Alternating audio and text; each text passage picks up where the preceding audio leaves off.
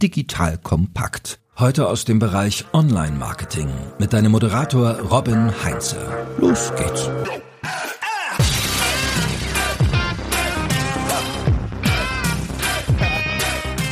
Das beste Marketing fühlt sich nicht an wie Marketing. Das sagt Tom Fishburne. Und das ist auch, glaube ich, einer der Gründe, warum Marketing mit Influencern besonders erfolgreich sein kann. Und wie man erfolgreiche Kampagnen mit menschlichen, aber auch mit tierischen Influencern macht, das erfährst du jetzt. Ich bin Robin Heinze, Mitgründer und Geschäftsführer der Online-Marketing-Agentur Morefire.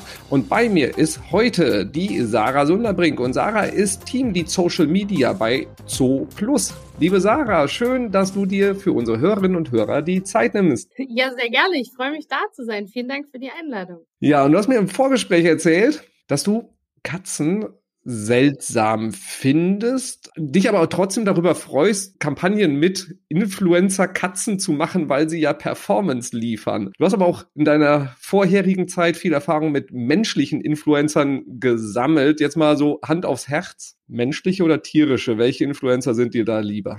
Das tatsächlich ist das schwer zu beantworten. Das kann man gar nicht so genau sagen. Tatsächlich bieten, glaube ich, menschliche Influencer, die dann logischerweise jetzt in meinem aktuellen Kontext auch Tiere haben, also Haustierbesitzer sind, nochmal, sagen wir mal, die größere Masse. Da ist der Pool einfach größer, aus dem man fischen kann. Petfluencer sind aber tatsächlich auch schon sehr, sehr, sehr süß und bieten einfach schon direkt eine unglaubliche Menge einfach an Storytelling-Potenzial. Das heißt, wir versuchen einfach für unsere aktuellen Kampagnen immer einen Mix aus beidem zu fahren. Sehr schön. Eine diplomatische Antwort, damit die menschlichen Influencer sich jetzt nicht auf die Füße getreten fühlen oder auf die Pfoten oder wie auch immer. Aber erzähl doch mal so ein bisschen so bei Zo Plus, wie ist das Thema Influencer Marketing bei euch aufgehangen, so in der Organisation? Wie schaut ihr auf das Thema drauf? Genau, also das Thema Influencer Relations, äh, so nennen wir das. Wir unterscheiden da einmal zwischen Marketing und Relations. Und Marketing ist für uns eher so das Thema ein bisschen kurzfristiger anzugehen, eher so in Projekten und Einzelkampagnen zu denken. Und Relations bedeutet für uns eben wirklich langfristige Kooperationen einzugehen, möglichst noch für den Rest des Jahres oder sogar darüber hinaus. Und das Thema Influencer Relations ist bei mir mit angedockt. Das heißt, rund um Social Media hm, haben wir auch einfach alles rund um Strategie und Konzepte und Kampagnen für Influencer, was wir abdecken. Ich wiederum mit meinem Social Media und Influencer Team bin angedockt an unser digitales Marketing. Und insgesamt sind wir dann in eine nochmal Central Local Matrix Struktur eingebettet. Also wir fügen einfach immer nochmal ein Layer an Complexity einfach gerne mit dazu.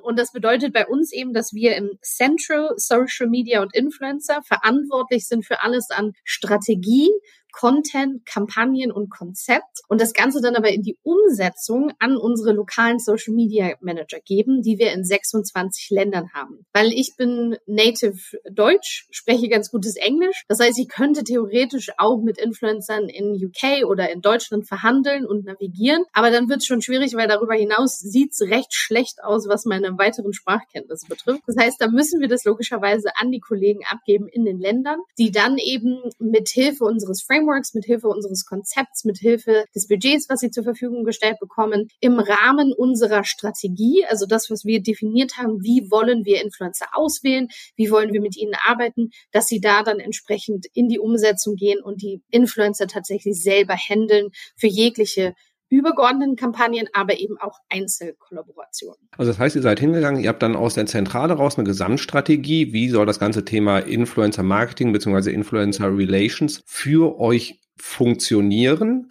und mhm. habt daraus dann quasi das Framework entwickelt, wie ihr dann halt eben auch mit diesen Influencern oder Content Creator, wie sie ja auch noch neuer Deutscher heißen, zu, zusammenarbeiten wollen. Und das wird dann halt eben aus der Zentrale an die einzelnen La Länderdivisionen dann weitergegeben und entsprechend, dass da eigentlich eine sehr ähnliche Art und Weise der Zusammenarbeit beziehungsweise Rahmenbedingungen der Zusammenarbeit in jedem Land dann gelten. Korrekt. Also was wir zum Beispiel, eine unserer Kampagnen aus dem letzten Jahr war die Superhero Campaign. Und da haben wir mit unseren tatsächlich, wir holen unsere Länder dann auch im Vorfeld schon für die Konzepterstellung mit dazu, weil wir einfach immer besser finden, mit den Kollegen zusammen zu brainstormen, weil es ist am Ende eine Kampagne, die sie in ihrem Land umsetzen müssen. Und dann einfach mit den Kollegen von Anfang an zu brainstormen, ihre Ideen auch mit aufzunehmen und denen auch Platz zu geben. Und dann hatten wir vorab ein Brainstorming, um mal zu überlegen, was für ein Storytelling könnten wir machen, was für ein Konzept könnten wir machen und sind dann auf das Thema äh, Superhero gestoßen, dass unsere Tiere ja im Grunde genommen unsere Superheroes sind, die uns immer zum Lachen bringen, wenn es uns mal nicht so gut geht, die uns manchmal auch ein bisschen an den Rand des Wahnsinns treiben, aber dann doch immer wieder für gute Stimmung sorgen, weil sie dann irgendwelchen Quatsch machen oder die einfach für uns da sind, so egal was, so jeden Tag an unserer Seite sind. Und da wollten wir einfach dann einfach persönliche Geschichten mit den Influencern erzählen, die dann einfach beschreiben, wie sind ihre Tiere eigentlich ihre Superhelden im Alltag. Und das war, eine, war ein Storytelling, ein Konzept, was wir vorab eben mit den Ländern abgestimmt haben. Dann haben wir das Ganze noch in so einen Rahmen, in so eine Trainingspräsentation gegossen, da einfach nochmal sehr klar eben das Konzept rausgestellt, die Zielstellung rausgestellt, das Budget den einzelnen Ländern zugeteilt und sie dann eben loslaufen lassen. Und dann gehen sie, nehmen das Konzept und gehen dann in die Recherche für Influencer in ihren jeweiligen Ländern, wissen dann aber um das Framework, um das Konzept, um das Timing, um das Budget Bescheid und können dann entsprechend in jedem Land, können wir sicherstellen, dass da in etwa eine, sagen wir mal, gestreamlinete Umsetzung stattfindet. Das hat ja schon ein relativ hohes Maß an Komplexität beziehungsweise auch Abhängigkeit von einer ganzen Reihe an Personen, die dann da ja auch quasi sich an diese Vorgaben, Regeln, Framework halten müssen, die daran mitarbeiten. Das war wahrscheinlich jetzt nicht von Tag eins so, dass ihr das Thema Influencer so angegangen seid. Wie lange seid ihr da jetzt schon unterwegs? Mhm. Also wir sind, äh, ich bin jetzt seit zweieinhalb Jahren bei Zuplus. Also ich habe im Januar 2020 noch vor der Pandemie angefangen und davor gab es eine einzige Kampagne mal bei Zuplus, die von einer Agentur Agentur umgesetzt wurde. Und dann haben wir das Thema oder ich habe das Thema dann unter meine Federführung genommen, weil ich bei meinem vorherigen Arbeitgeber bei Losteria so um die 200 Kollaborationen jedes Jahr irgendwie selber umgesetzt habe, selber verhandelt habe, selber umgesetzt habe, selber navigiert habe. Das heißt, ich bin ein großer Freund davon, einfach in-house Kompetenzen aufzubauen und in-house wirklich in die Zusammenarbeit mit den Influencern zu gehen. Weil sobald du da eine Agentur dazwischen geschaltet hast. Also Agenturen können auch total sinnvoll sein für globale Kampagnen, zum Beispiel für größere Kontexte. Wenn du aber aus meiner Sicht langfristig mit Influencern Beziehungen aufbauen willst, ist es sinnvoll, mit den Influencern direkt zusammenzuarbeiten. Und da haben wir einfach gesagt, wir bauen in-house eine Strategie auf. Die haben wir von, ich sag mal, von April bis ich glaube, Mai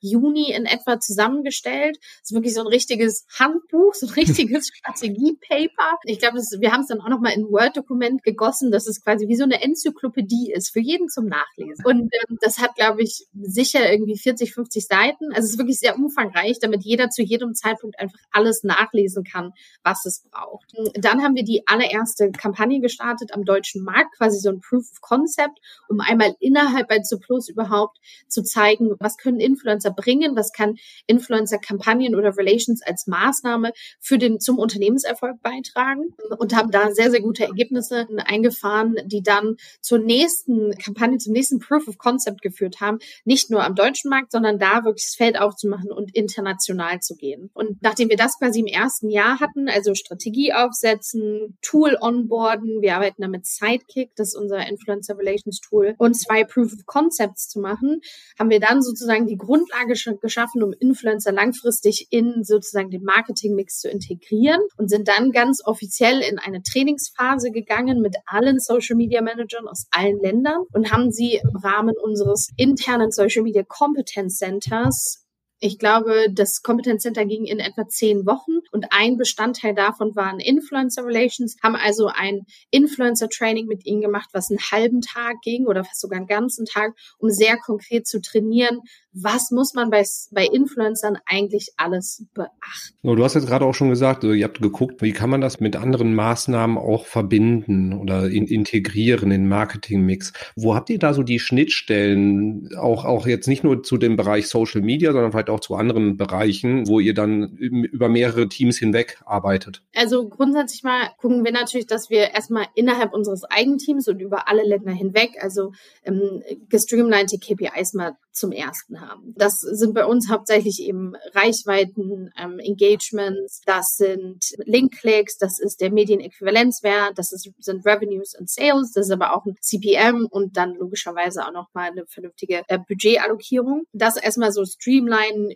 über Maßnahmen, Ziele, KPIs hinweg über alle Länder. Dann schauen wir natürlich, wie kann man das integrieren in bestehenden Content, in unseren Redaktionsplan oder ist die Kampagne sogar Teil einer globalen Kampagne insgesamt. Also hatten wir letztes Jahr eine, unsere allererste Social Media Kampagne, die wir überhaupt mal bei Zyklus umgesetzt haben, genannt der Porten bzw. Paw Approved. Und im Rahmen dieser Kampagne gab es eben auch eine Influencer-Kampagne, wo wir dann geschaut haben, dass sie natürlich eben in Einklang geht mit dem gesamten Kampagnen-Storytelling, in Einklang geht mit Discount-Codes, mit Promotions etc., was wir darüber hinaus, wo wir so ein bisschen noch, sagen wir mal, nicht ganz so up to speed gerade sind, ist das auch noch mal zu verzahnen mit, sagen wir mal, wenn es in irgendeiner Form Direct Marketing Maßnahmen gibt oder noch mal zu überprüfen, hat es in der Zeit einen Search Uplift gegeben und so weiter. Da sind wir gerade, da hinken wir noch ein bisschen hinterher. Das haben wir jetzt noch mal auf der Roadmap für, für dieses Jahr, um uns da auch noch mal ein bisschen besser aufzustellen, um eben auch solche Abstrahleffekte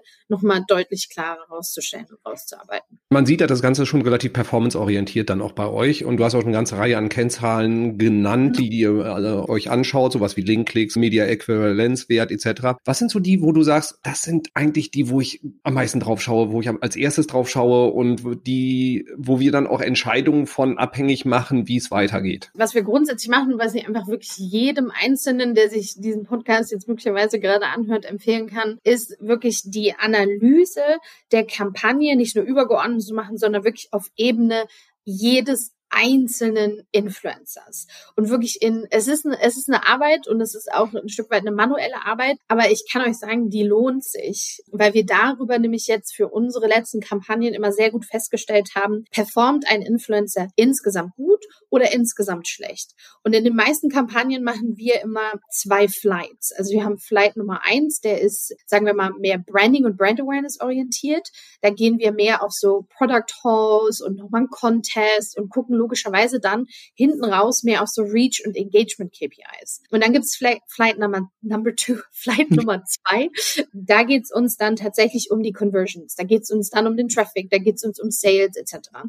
Und da gucken wir dann logischerweise auf die Link-Klicks. Wir gucken, wie viel Visits gab's, was war die Bounce Rate, was für Conversions haben wir erzielt, waren es Existing Customer, waren es True New Customer, die uns sozusagen ins Netz gegangen sind, möchte man fast sagen. Dann überprüfen wir das eben für jeden einzelnen Influencer und auch gucken uns eben logischerweise sehr klar auch die einzelnen Content Pieces an, um dann rauszufinden, es gibt da ja ganz unterschiedliche Influencer. Es gibt Influencer, die bringen dir eine bombastische Reichweite, aber deren deren Communities sind nicht so stark da drin, einfach dann abzuschließen, zu konvertieren, zu klicken. Und es gibt andere Influencer, die sind vielleicht eher so kleinere Influencer, die haben noch nicht so eine hohe Reichweite, aber die haben Wahnsinns Engagement KPIs und die haben einfach so eine enge Beziehung zu ihrer Community und so einen, sagen wir mal, Vertrauensvorschuss innerhalb ihrer Community, dass die Audience da extrem gut durchklickt und extrem gut konvertiert. Und da schauen wir uns das eben so detailliert an, damit wir eben am Ende einer Kampagne, wenn es auch insbesondere insbesondere neue Influencer sind, die, mit denen wir im Rahmen dieser Kampagne zusammenarbeiten, damit wir dann entscheiden können, ist das jemand, den wir in unsere Datenbank mit aufnehmen und unter welchen Vorzeichen. Und dann eben zu wissen, okay, wir haben jetzt eine neue Kampagne, die ansteht, die soll nur auf Brand Awareness fokussieren oder die soll hauptsächlich auf Sales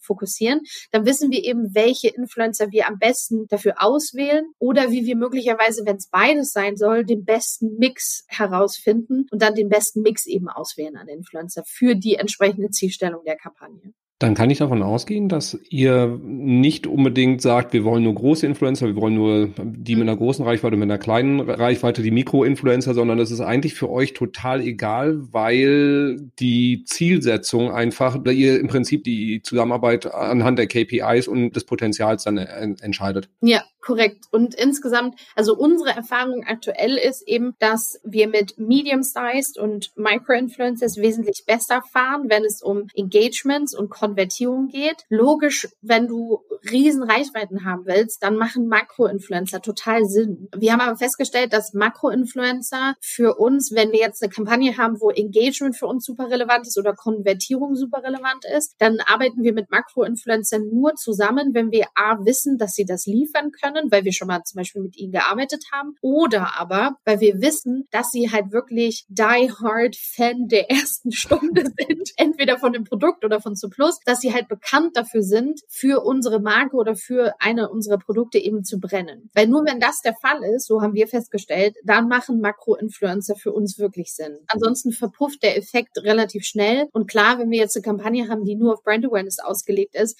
dann machen Makro-Influencer schon auch Sinn. Und dann ist es schon auch schön, diese ganzen Zahlen präsentieren zu können. So, aber grundsätzlich am Ende des Tages wollen wir natürlich alle auch Geld machen für unser Unternehmen. Und da ist natürlich für uns wichtig dann, dass wir am Ende des Tages auch eine gewisse Konvertierung sicherstellen können. Wie definierst du Makro, Mikro, Medium-Sized Influencer? Welche Ranges bewegt ihr euch da? Also Micro-Influencer sind bei uns alle so unter 50.000. Das jetzt wirklich, also gibt's glaube ich überall, könnt ihr, wenn ihr das mal googelt, findet ihr ganz viel verschiedene Definitionen und Studien dazu. Da gibt's glaube ich auch kein richtiges Streamline und so. Aber für uns ist es eben mit unserem aktuellen Set oder mit unserem aktuellen Set an Influencer beziehungsweise unsere Datenbank, die wir haben, sind alles unter 50 sind Mikro-Influencer.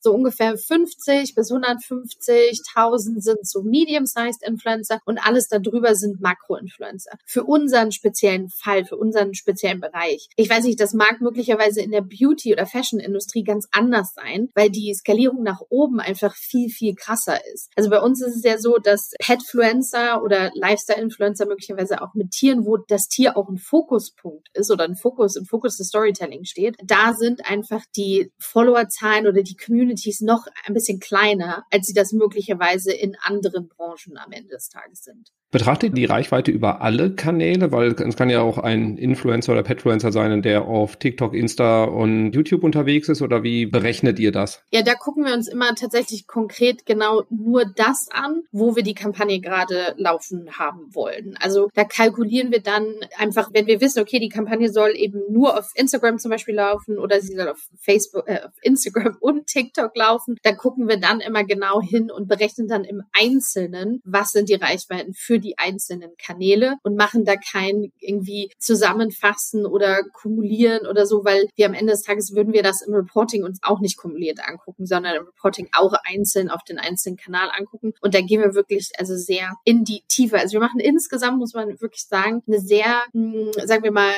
umfassende Qualitätsanalyse. So, der ein oder andere, der heute zuhört, der wird mit Sicherheit das kennen, dass so der ein oder andere Marketeer vielleicht mal sagt so, ja geil, hat 500 500.000 Follower, sieht dufte aus, der Account, nehmen wir. So, weil Follower gleich Reichweite. Aber so ist es ja nicht mehr. Und da gucken wir einfach mit Hilfe unseres Tools, also wir benutzen Sidekick, aber es gibt natürlich am Markt auch noch ganz viele andere, gucken wir ganz konkret hin, was sind die Reichweiten, was sind die Engagement KPIs, was ist der Media Value, wie ist sonst die Qualität einfach auch der Community Distance, also wie viel Prozent kommen da auch von dem Markt, in dem wir aktiv werden wollen, wie ist das Haushaltsnettoeinkommen, wie ist die Age Range, wie ist die Demografie, was sind die Themen, die die Community bewegt, was sind die Themen, die den Influencer bewegen. Und das sind alles Daten, die wir uns mit Sidekick anschauen. Und dann machen wir noch eine qualitative Analyse und gehen auf den Account des Influencers und schauen uns deren Texte an und schauen uns auch deren Storytelling an und schauen uns deren Bildmaterial an, um eben zu überprüfen, passt das zu unserem Anspruch und ist das möglicherweise was, wo wir von ausgehen, dass wenn der User uns auf dem Account des Influencers sieht und dann möglicherweise am Ende auf unserem Account landet, ist da ein Match von Content. Macht das Sinn aus der Perspektive des Users? Weil sagen wir jetzt mal, es, wir arbeiten mit einem Influencer zusammen, super fancy, super urban, super digital native, also hier high class, fast pace, super speed type of person. Und dann guck, ist der so ein Content gewöhnt, weil er dem Influencer folgt und wir davon ausgehen können, dass noch mehr solcher Content in seinem Newsfeed landet. Und dann landet der auf unserem Account. Und da ist da alles fluffig, total gemütlich, alles indoor, total introvertiert, ähm, alles ganz schnuffelig. Dann ist die Wahrscheinlichkeit, dass das seiner Lebenswirklichkeit entspricht und dass er da bleiben wird, relativ gering. Also deswegen machen wir eine unglaublich intensive Qualitätsanalyse, bevor wir mit Influencern zusammenarbeiten, um sicherzustellen, dass wir da genau die richtigen für unsere Marke und für unsere Kampagne und für das Storytelling finden. Ich habe endlich mal das Wort schnuffelig bei mir im Podcast. Hätte ich nie mitgerechnet, dass das jemals drin vorkommt. Ich finde das krass, wie sehr ihr da in die Tiefe geht, weil ich glaube, das ist was, was halt eben auch ganz oft unterschätzt wird, wie wichtig das ist, damit man da halt eben auch nicht einfach sein Budget verbrennt und halt eben auch aus Perspektive der Influencer sollten die ja auch sehr dankbar sein, dass ihr genau das macht, damit da halt auch nicht irgendwie so eine totale Irritation passiert, wenn ich dann halt eben von dem super fancy Urban Influencer halt eben auf euren schnuffligen Account komme.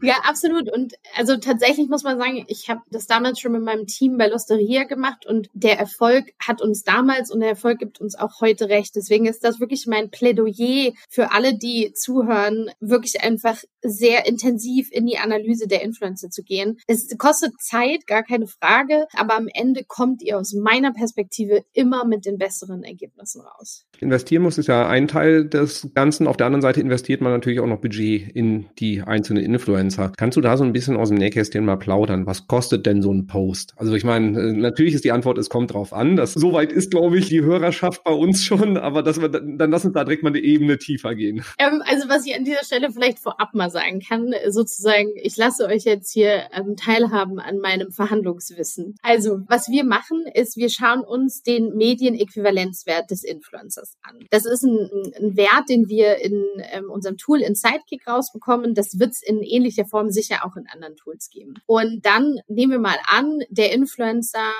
hat einen Medienäquivalenzwert von 1000 Euro auf einen Post. Dann ist unsere interne Maßgabe immer, dass wir mindestens mal eine Ratio von 2 zu 1 erreichen müssen. Das heißt also, wir liegen 50 Prozent in unserem Angebot und in dem final verhandelten Pricing für den Influencer liegen wir 50 Prozent unter dem, was der Influencer in Medienäquivalenzwert einbringen kann, um da eine gute Ratio herzustellen. Heißt also, wenn der Influencer 1000 Euro Medienäquivalenzwert Mehrwert auf seinem Post hat, gehen wir mit 500 Euro in die Verhandlung. Logischerweise, wer jetzt auch ab und zu mal verhandelt, der weiß, man geht natürlich nicht mit dem mit der Schmerzgrenze in die Verhandlung, sondern eher bestenfalls so ein bisschen drunter, damit man noch ein bisschen Behandlungsspielraum hat. Aber das ist so ein bisschen das, wie wir das bemessen. Das funktioniert mal besser, mal schlechter. Da muss man logischerweise auch ein bisschen, möglicherweise kann man dann noch mal shiften, indem man sagt, okay, dann einigen wir uns auf ein anderes Content Piece oder sowas. Äh, wir machen kein Video, sondern wir machen ein Bild oder wir machen irgendwie statt fünf Sequenzen in der Story machen wir drei etc. Also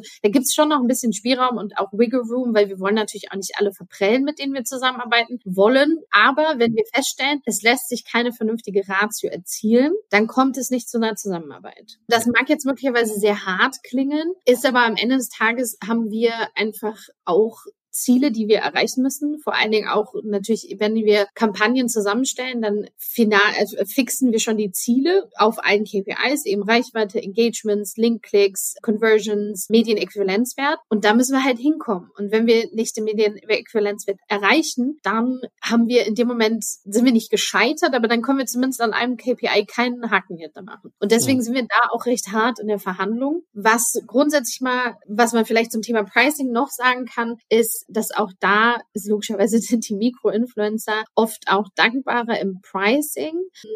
Wenn gerade Mikroinfluencer zuhören, ich meine das in, in dem bestmöglichen Szenario, in dem ich euch das gerade sagen kann. Mikroinfluencer sind toll, weil die total brennen und weil die oft auch nochmal über das hinweggehen, was vertraglich irgendwie vereinbart worden ist und logischerweise unterm Strich recht günstig sind, wenn man so möchte. Und wir haben aber auch schon Makroinfluencer gehabt, wo wir gedacht haben, puh, das ist teuer. Dann haben wir da die Ratio gegengelegt und haben gesagt, da kommen wir im Leben nicht hin. Also wir haben einen Medienäquivalenzwert ausgerechnet für das gesamte Content-Paket. Also es hätte ein Bild geben sollen, also ein Feed-Post auf Instagram, ein Instagram Reel und noch Instagram Stories. Und das wäre ähm, Medienäquivalenzseitig wären wir da, glaube ich, bei, ich weiß nicht, 6.000 Euro oder so rausgekommen. Mhm. Und der Influencer wollte aber 12. Also da sagen wir dann, danke, nein. leider nein, leider gar nicht. Und dann haben wir aber auch eine Influencerin, wo mein Chef noch in den Vertrag reingeguckt hat und gesagt hat, boah, krass, was muss ich machen, damit ich 10.000 Euro verdienen kann? Einfach so. Ist das, ist das, ist das nicht ein bisschen viel? Und dann haben wir gesagt, nee, die 10.000 Euro sind absolut gerechtfertigt, weil der Medienäquivalenzwert liegt bei 25.000. Also das gibt es eben in alle Richtungen. Wenn, wenn ihr dann insbesondere mit Mikroinfluencern spricht und da halt eben auch in Summe eine äh, signifikante Reichweite aufbauen wollt, dann braucht man ja auch eine ganze Anzahl davon. So, und jetzt hast du gerade die Verhandlungen geschildert. Und jetzt stelle ich mir vor, oh, das ist ja auch schon eine ganze Menge Arbeit. Ich weiß nicht, ihr arbeitet ja nicht mit fünf zusammen, sondern wahrscheinlich mit ein paar mehr. Machst du das dann selber oder sagst du hier Einkaufsabteilung 2 Plus, ne, ähm, ihr kauft sonst Tierfutter ein, könnt ihr jetzt auch noch eben ein bisschen Influencer-Reichweite einkaufen? Also wie, wie geht ihr da vor? Ja, tatsächlich, ähm, das Handling läuft dann eben über unsere Social Media Manager in den Ländern. Also ich habe die allererste Kampagne bei Zo Plus, die habe ich noch selber gemacht, um einfach ein Gefühl für Petfluencer zu bekommen oder Lifestyle-Influencer mit Tieren, um ein Gefühl für Storytelling zu bekommen, Qualität und Pricing, weil ich bin immer ein großer Freund davon, alles einmal selbst gemacht zu haben, bevor man anderen erzählen will, wie man es macht. So, deswegen mache ich immer alles mindestens einmal selber und so eben auch mit den Influencern. Aber aktuell mache ich das nicht mehr selber, sondern das geht dann in die Verantwortung unserer einzelnen Social Media Manager in den Ländern. Es sei denn, es läuft mal irgendwas schief, dann schalten wir uns natürlich ein oder wenn sie in irgendeiner Form Support brauchen. Ansonsten, wie das bei uns aussieht, witzige Geschichte an dieser Stelle, eine Anekdote. Zu Plus ist auch recht komplex, was so unsere ganzen rechtlichen Themen anbetrifft. Zu Beginn hatten wir statt TNCs einen Influencer-Vertrag. Und Verträge müssen bei uns immer mal zumindest mal von einem Boardmember unterschrieben werden. Und dann sind Influencer-Verträge, ist ja auch völlig egal, ob da 50 Euro drin stehen, muss das von einem Boardmember unterschrieben werden. Boardmember sind sehr, sehr busy Leute. Die sind immer unterwegs, die haben vollen Terminkalender, die haben viel zu tun. Und dann habe ich irgendwann gesagt, Leute, Leute, also das ist ja jetzt mal überhaupt gar nicht effizient für niemanden. Und das Volumen dieses Vertrags beträgt 50 Euro. Das Risiko in diesem Vertrag ist recht niedrig. Können wir eine andere Lösung? Und dann waren auch alle, glaube ich, ganz dankbar, dass wir gesagt haben, boah, nee, Vertrag unterschreiben mit dem Board, können wir was anderes finden. Und dann haben wir uns jetzt für die Lösung von Terms and Conditions entschieden, weil die auch vertraglich bindend sind, aber du brauchst ja keine Unterschrift. Ähm, also vielleicht ein Tipp für den einen oder anderen, der heute zuhört, könnt ihr mal überprüfen, ob ihr wirklich einen Vertrag braucht oder ob es auch TNCs tun. Und dann hatten wir, haben wir unser, hat unser Legal Team ist alles abgestimmt, ist auch alles komplett wasserdicht, die Nummer. Und dann hieß es ja super, dann schickt uns doch einfach die Influencer zu, dann verhandeln wir mit denen. Und dann dachte ich schon so, oh Mann, uiuiui, das, das geht sich nicht aus. So unser Purchasing-Team, was normalerweise irgendwie Millionen Verträge verhandelt, will jetzt mit einem Influencer über 50 Euro verhandeln. I doubt it. Und dann habe ich gesagt, Leute, das ist, das macht einfach nicht so wirklich viel Sinn. Können wir das selber machen? Und dann sagte unser Head of Purchasing, ja, aber wir wissen ja gar nicht, ob ihr überhaupt verhandeln könnt. Und dann habe ich, hab ich gesagt, be my guest.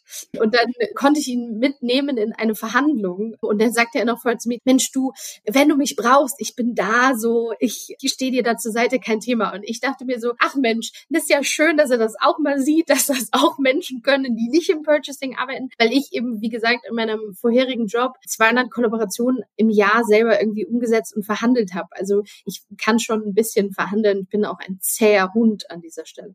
Und dann war da klar, okay, die Sarah kann verhandeln. Das heißt, die Sarah bürgt dafür, dass ihr Team das auch kann. Und da habe ich gesagt, gar kein Problem. Ich trainiere die. Ich sage denen, was wir, wir da machen, wie wir es machen. Und seitdem ist es so, dass wir zum Glück alle Influencer selber verhandeln dürfen. Allerdings muss die offizielle Beauftragung durch unser Purchasing-Team stattfinden. Was bedeutet, dass wir die Verhandlung machen, die ganzen, alles sozusagen bis zur finalen Abstimmung mit dem Influencer durchgehen, dann einmal Purchasing einlupen und Purchasing sagt, ja, hiermit beauftragen wir ganz offiziell die Dienste im Rahmen dieser Kampagne und der Influencer sagt dann, jo, passt für mich, danke, ich nehme teil und dann, und dann geht es für uns. Also auch da wieder ein recht komplexer Vorgang, aber wir haben ihn zumindest mal so weit entschlankt, wie es uns denn möglich war, innerhalb von Zuplus. Ja, ich meine, das ist auch keine unkomplexe Unternehmensstruktur und auch solche Einkaufsabteilungen, die, die sind ja auch wichtig. Und ich meine, wir, ne, wir verhandeln zum Teil halt eben dann auch als Agentur ja mit, mit Unternehmen. Zum Teil wollen die halt auch Rahmenvereinbarungen oder Sachen durch den Einkauf verhandeln, wo wir auch sagen, boah, das ist jetzt so uneffizient. Und da halt eben dann auch zu, zu gucken, was ist denn eigentlich dann wirklich auch praktikabel.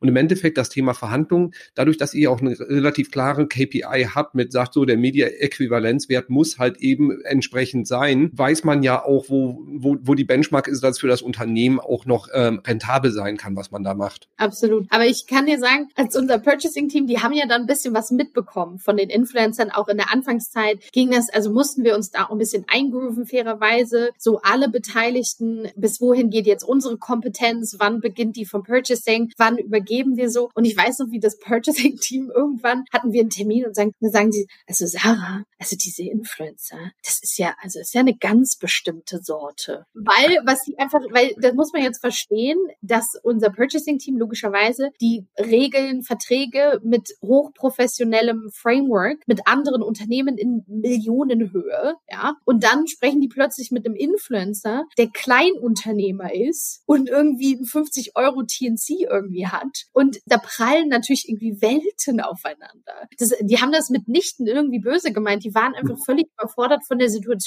dass das jetzt nicht irgendwie extrem durchstrukturiert und professionell ist mit so kleineren oder medium-sized medium-sized Influencern. Und da haben die sich schon ein bisschen dran sozusagen gewöhnen müssen am Anfang. Und jetzt haben wir aber ähm, zwei Kollegen im Purchasing-Team, die uns halt immer bei Influencer-Sachen unterstützen. Die wissen das jetzt, die finden das okay, die gucken sich dann hinterher auch nochmal den Content an und denken, ach, wie süß, voll die schnucklige Katze. Die haben es einfach nochmal reingesneakt. Und jetzt passt es auch so voll. Also wir haben echt einen Weg gehabt jetzt auch, um das Ganze wirklich in richtig guten und auch geschmeidig funktionierenden Workflow zu überführen. Ja, ich meine, die Einkäufer haben es ja schon gesagt, so, das sind ja schon spezielle Leute. Also das ist auch gar nicht böse gemeint, aber was ist dein Learning? Was sind so deine Empfehlungen im Umgang mit Influencer? Weil das ist ja eine extrem heterogene Gruppe auch, von groß bis klein, von unterschiedlichen Themenfeldern und Charakteren etc. Aber wo sagst du, das sind so die grundsätzlichen Sachen, das würde ich immer berücksichtigen, das würde ich immer machen? Also grundsätzlich für Influencer gibt's immer bei mir Plädoyer A, wirklich die,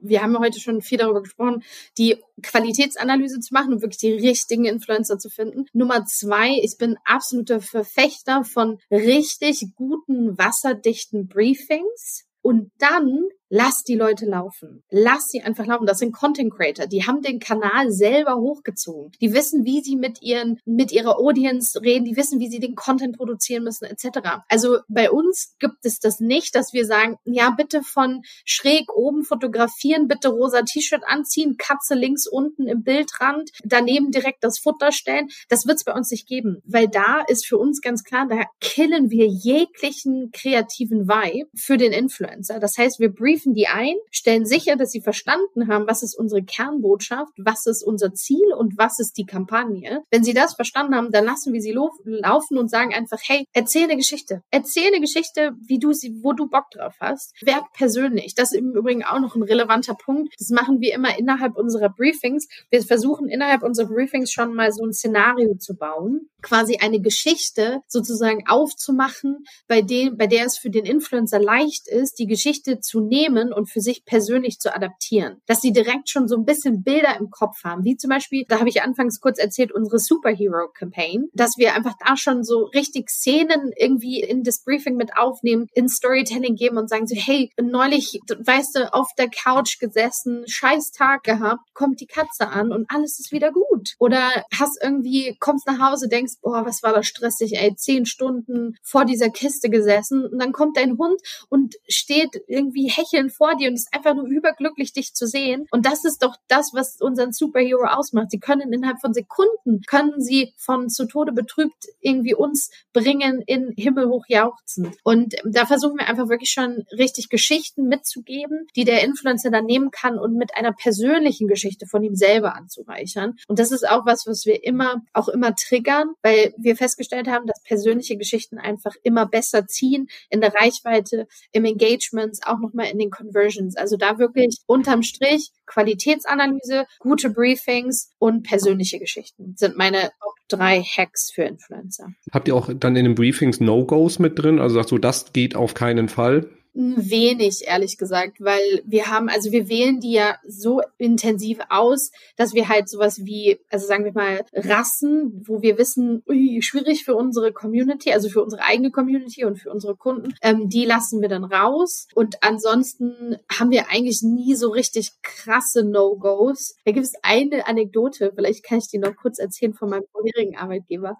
Falls jetzt jemand zuhört an dieser Stelle, äh, bitte ignoriert es oder einfach ausmachen jetzt. Und bei meinem vorherigen Arbeitgeber haben wir uns einmal richtig in die Nesseln gesetzt. Aber wir haben tatsächlich, muss ich sagen, also den Influencern die Freiheit zu geben, ihre Geschichte zu erzählen, ist bisher in meiner aktuellen Karriere in, ich weiß nicht, 99 Prozent der Fälle gut gegangen. Bis auf dieses eine Mal bei meinem vorherigen Arbeitgeber Losteria, also Pizza und Pasta. Und wir haben mit einem Influencer zusammengearbeitet, der so ein ausstrebender Fitnessstar war und der hat auch ein groß, also hat einen sehr wachsenden, schnell wachsenden YouTube-Kanal gehabt und der hat immer so Challenges gemacht. So Challenges, wer kann am schnellsten irgendwie fünf Burger essen oder wer kann am schnellsten eben irgendwie die große Losteria Pizza essen, die ist ja super groß. Und dann haben wir gesagt, ja, mega cool, der war super nett, super tolles Storytelling, super charmant, die Leute haben ihn gefeiert. Wir dachten, was für ein Glücksgriff. Was er uns nicht erzählt hat, war, dass am Ende dieser Challenge auch immer für den Verlierer eine Bestrafung erfolgt. Und bei dieser Bestrafung musste, bitte verzeiht mir hier an dieser Stelle das Thema, der Verlierer musste den Kopf in die Toilette halten. Und das ist halt irgendwie am Ende eines Videos, wo du versuchst, für ein, für ein Unternehmen zu werben, wo du willst, dass die Leute in ein Restaurant gehen und Pizza und Pasta essen, wenn am Ende des Videos jemand den Kopf in die Toilette hält, schwierig. Wirklich schwierig. Der hat sich dann, also er hat sich dann am Ende entschuldigt und ist klargestellt und so und hat gemeint, nee, nee, wir haben die vorher komplett sauber gemacht, wir haben die komplett desinfiziert, da war gar nichts dran so. Aber das war so das einzige Mal, wo ich sagen würde, okay, da hätten wir halt echt vielleicht vorher noch mal besser aufpassen und mal No-Go reinschreiben sollen. Gerade so beim Thema Essen. Aber bei Katzen ist ehrlich, also da war jetzt, also in, in den zweieinhalb Jahren bei Zufluss war nix. Aber diese Geschichte, also falls jetzt jemand zuhört von Losteria, es tut mir leid. Ist aber nichts passiert. Alles gut gegangen. Ich hatte mir als letzte Frage für unser Gespräch war, war die Idee, was war das Skurrilste, was du erlebt hast? Die Sprachfrage kann ich mir, glaube ich, jetzt sparen. Das war tatsächlich ein bisschen blöd, aber ansonsten, was großartig war, immer mit Losteria zu machen, waren so, so Pizza backen, weil da auch immer wahnsinnig spannende Kreationen rausgekommen sind, wo die Influencer dann die wildeste Pizza-Kreation irgendwie zusammengebaut haben. So Pepperoni mit Erdbeeren und Schafskäse auf der Pizza, wo du so denkst, boah, okay, interessante Mischung, die du da jetzt auf deiner Pizza hast. Aber hey, you do you. und bei Tieren ist echt, wir haben ein paar witzige Content-Pieces äh, zuletzt jetzt in unseren Kampagnen gesehen, dass die Influencerin, ich weiß nicht, also sie, sie hat es dann einfach, weil es so witzig war und es fast schon wie ein Outtake ist. Sie hatte, sie wollte halt das Essen halt hinstellen und dann in dem Moment halt ein Foto machen von der Katze, wie die Katze so voll excited so auf dieses Essen sich stürzt. Sie war aber nicht schnell genug und das Essen war einfach innerhalb von Sekunden was weg. So, das sind so ein bisschen die Sachen, bei denen man bei so Tierinfluencern oder Petfluencern oder generell so Tierkooperationen immer ein bisschen aufpassen muss. Du hast halt echt ein kleines Zeitfenster zwischen ich gebe der Katze oder dem Hund das Essen bis es ist überhaupt nichts mehr davon übrig. So.